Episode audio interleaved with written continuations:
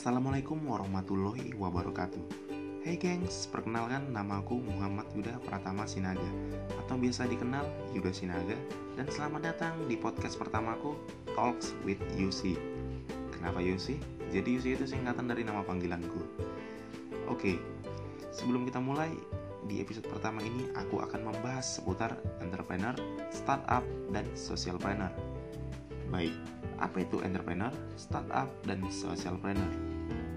Entrepreneur adalah orang yang melakukan aktivitas wirausaha yang dicirikan dengan pandai atau berbakat mengenali produk baru, menentukan cara produksi baru, menyusun manajemen operasi untuk pengadaan produk baru, memasarkannya, dan serta mengatur permodalan operasinya.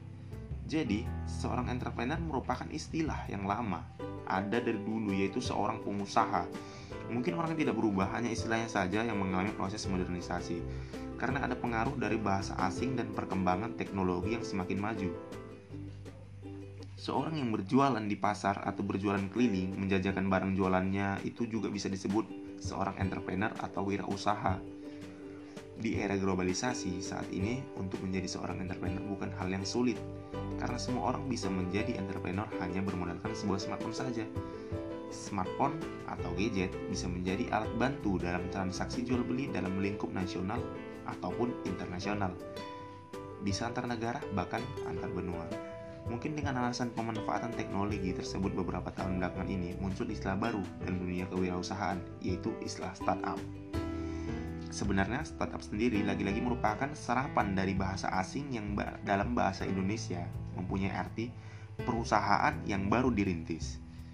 Perusahaan rintisan atau umumnya disebut startup. Oke, jadi startup ini merujuk pada semua perusahaan yang belum lama beroperasi. Perusahaan-perusahaan ini sebagian besar merupakan perusahaan yang baru didirikan dan berada dalam fase pengembangan dan penelitian untuk menemukan pasar yang tepat. Istilah startup menjadi populer secara internasional pada masa gelembung.com di mana dalam periode tersebut banyak perusahaan.com didirikan secara bersamaan. Yang dimaksud perusahaan.com ini perusahaan yang memiliki domain.com di belakangnya. Dari definisi di atas dapat disimpulkan bahwa bisnis startup sama dengan bisnis yang baru dibuat dan sedang berkembang. Bedanya yaitu bisnis startup sendiri lebih identik dengan bisnis yang berbau teknologi, web, internet, dan yang berhubungan dengan ranah tersebut. Ada beberapa karakteristik yang termasuk dalam bisnis startup yang diambil dari beberapa sumber. Contohnya nih, aku akan menjelaskan beberapa karakteristik dari sebuah startup. Yang pertama yaitu usia, perusahaan kurang dari 3 tahun. Yang kedua, jumlah pegawai kurang dari 20 orang dan pendapatan kurang dari 100 ribu dolar per tahun. Masih dalam tahap berkembang, umumnya beroperasi dalam bidang teknologi, produk yang dibuat berupa aplikasi dalam bentuk digital dan biasanya beroperasi melalui website. Selain entrepreneur dan startup, ada satu lagi istilah yang sekarang sedang kekinian atau sedang booming yaitu socialpreneur. Sebenarnya, apakah itu socialpreneur? Mungkin kata socialpreneur ini merupakan gabungan dari kata social entrepreneur yang dalam bahasa Indonesia diartikan kewirausahaan sosial. Oke, jadi kesimpulan yang dapat diambil dari pengertian di atas antara entrepreneur, startup, dan socialpreneur adalah merupakan sebuah aktivitas atau kegiatan untuk menjalankan sebuah usaha Selain itu, ketiganya merupakan langkah konkret untuk membuat sebuah lapangan pekerjaan dalam rangka mengurangi pengangguran di Indonesia. Perbedaannya itu, entrepreneur lebih bersifat global. Seorang entrepreneur bisa menggunakan metode konvensional dalam menjalankan usahanya atau bisa memanfaatkan teknologi.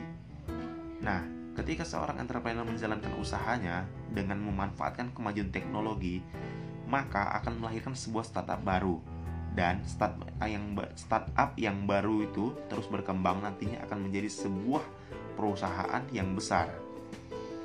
Sedangkan ketika seorang entrepreneur dalam menjalankan usahanya tidak terlalu peduli dengan keuntungan dan hanya berorientasi pada hal-hal yang bersifat sosial. Itulah yang dimaksud dengan tadi socialpreneur. Dia mempekerjakan orang-orang yang disabilitas atau yang kurang beruntung dalam menjalankan usahanya. Seorang socialpreneur juga lebih mengedepankan bagaimana menjadi seorang wirausahaan yang dapat bermanfaat bagi orang yang ada di sekitarnya. Menjadi social entrepreneur tidak harus seorang kaya yang ingin berderma. Yang terpenting mereka memiliki visi sosial dan semangat entrepreneurship. Lebih dari itu, mereka harus keluar dari zona nyaman, pikiran tidak ada modal, dan susah. Entrepreneur itu harus banyak akal, bekerja berkesinambungan, berbentuk korporasi tapi motifnya bukan memperkaya diri, melainkan melayani masyarakat. Aksi sosial yang dilakukan setiap social enterprise bisa beragam, misalnya mendonasikan sejumlah keuntungan untuk pihak yang membutuhkan. Bisa juga dengan memberdayakan kaum disabilitas, pemuda putus sekolah, atau ibu-ibu rumah tangga dalam proses produksi dan pemasaran. Seorang social planner juga bisa mendorong dan memberdayakan sebuah daerah dengan membantu memasarkan, membeli lahan, membeli bahan baku, atau membina keberlanjutannya melalui proses yang ramah lingkungan. Jadi, seorang social planner itu tidak peduli apakah itu akan membuat perusahaan bertambah kaya atau terkenal. Kalaupun mendapat keuntungan, maka profit tersebut akan kembali dikelola untuk melayani masyarakat. Dalam pandangan aku, zaman sekarang mulai banyak kaum-kaum muda yang dihuni oleh pengusaha-pengusaha muda, baru yang idealis, strategis, dan non-oportunis. Pengusaha-pengusaha ini tidak mau korupsi dengan menggarap proyek-proyek pemerintah, mereka merasa lebih baik produktif pada pasar non-pemerintah. Ini akan menjadikan mereka lebih luasa dan lebih sukses tanpa kong kali kong dengan pejabat yang korup. Ini yang terasa sekali saat, aku bertemu dengan mereka dan bisa menggali informasi tentang visi dan idealisme mereka. Dari obrolan sana kemari, saya merasakan energi luar biasa pada mereka. Bahkan mereka mempunyai komitmen yang tidak sekedar itu aja, tapi kepedulian sosial tidak cukup hanya dalam rencana saja. Bahkan mereka sudah terjun ke bentuk aktivitas-aktivitas social responsibility yang seharusnya berada dalam tanggung jawab pemerintah yang biasanya dijadikan lahan bisnis oleh oknum pemerintah. Mungkin kaum yang sering kali dikonotasikan kaum kapitalis, mereka semakin menguatkan komitmen ini dengan membangun jaringan yang semakin luas dan kuat.